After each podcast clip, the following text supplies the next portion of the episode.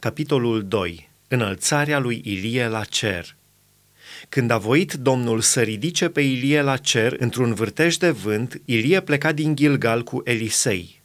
Ilie a zis lui Elisei, Rămâi aici, te rog, căci Domnul mă trimite până la Betel.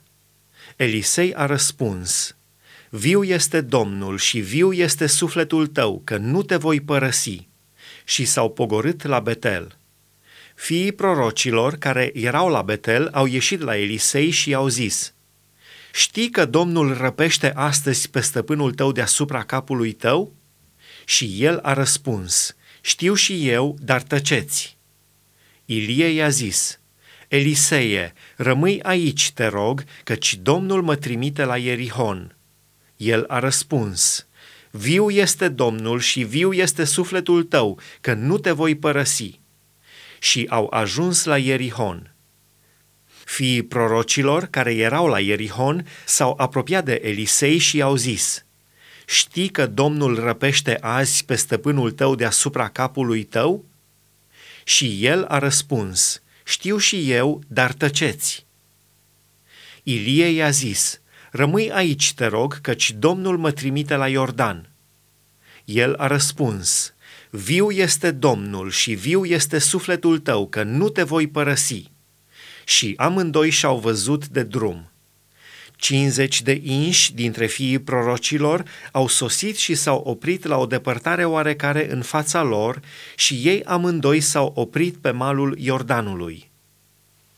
Atunci Ilie și-a luat mantaua, a făcut o sul și a lovit cu ea apele, care s-au despărțit într-o parte și într-alta și au trecut amândoi pe uscat. După ce au trecut, Ilie a zis lui Elisei, Cere ce vrei să-ți fac înainte ca să fiu răpit de la tine.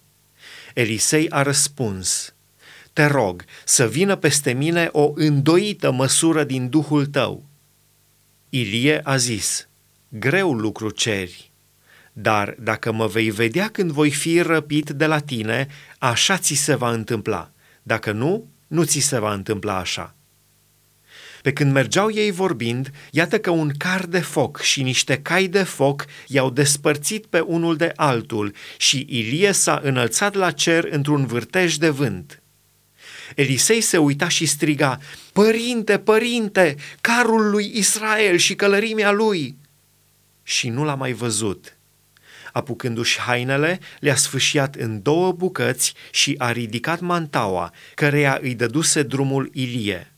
Apoi s-a întors și s-a oprit pe malul Iordanului.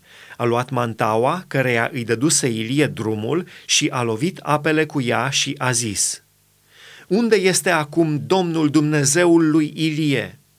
Și a lovit apele care s-au despărțit într-o parte și în alta și Elisei a trecut.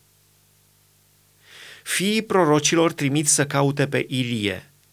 Fiii prorocilor care erau în fața Ierihonului, când l-au văzut, au zis, Duhul lui Ilie a venit peste Elisei și i-au ieșit înainte și s-au închinat până la pământ înaintea lui. Ei i-au zis, Iată că între slujitorii tăi sunt 50 de oameni viteji. Vrei să se ducă să caute pe stăpânul tău? Poate că Duhul Domnului l-a dus și l-a aruncat pe vreun munte sau în vreo vale. El a răspuns, nu-i trimiteți. Dar ei au stăruit multă vreme de el și el a zis, trimiteți Au trimis pe cei 50 de oameni care au căutat pe Ilie trei zile și nu l-au găsit. Când s-au întors la Elisei, care era la Ierihon, el le-a zis, Nu v-am spus să nu vă duceți?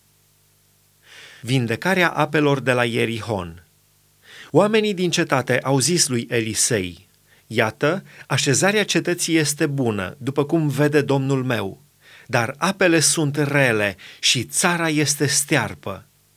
El a zis, Aduceți-mi un blid nou și puneți sare în el. Și i-au adus. Apoi s-a dus la izvorul apelor și a aruncat sare în el și a zis, Așa vorbește Domnul, vindec apele acestea, nu va mai veni din ele nici moarte, nici sterpiciune.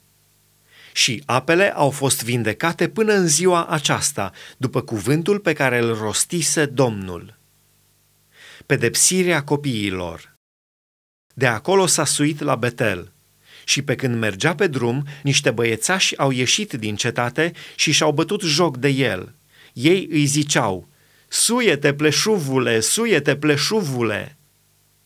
El s-a întors să-i privească și a blestemat în numele Domnului.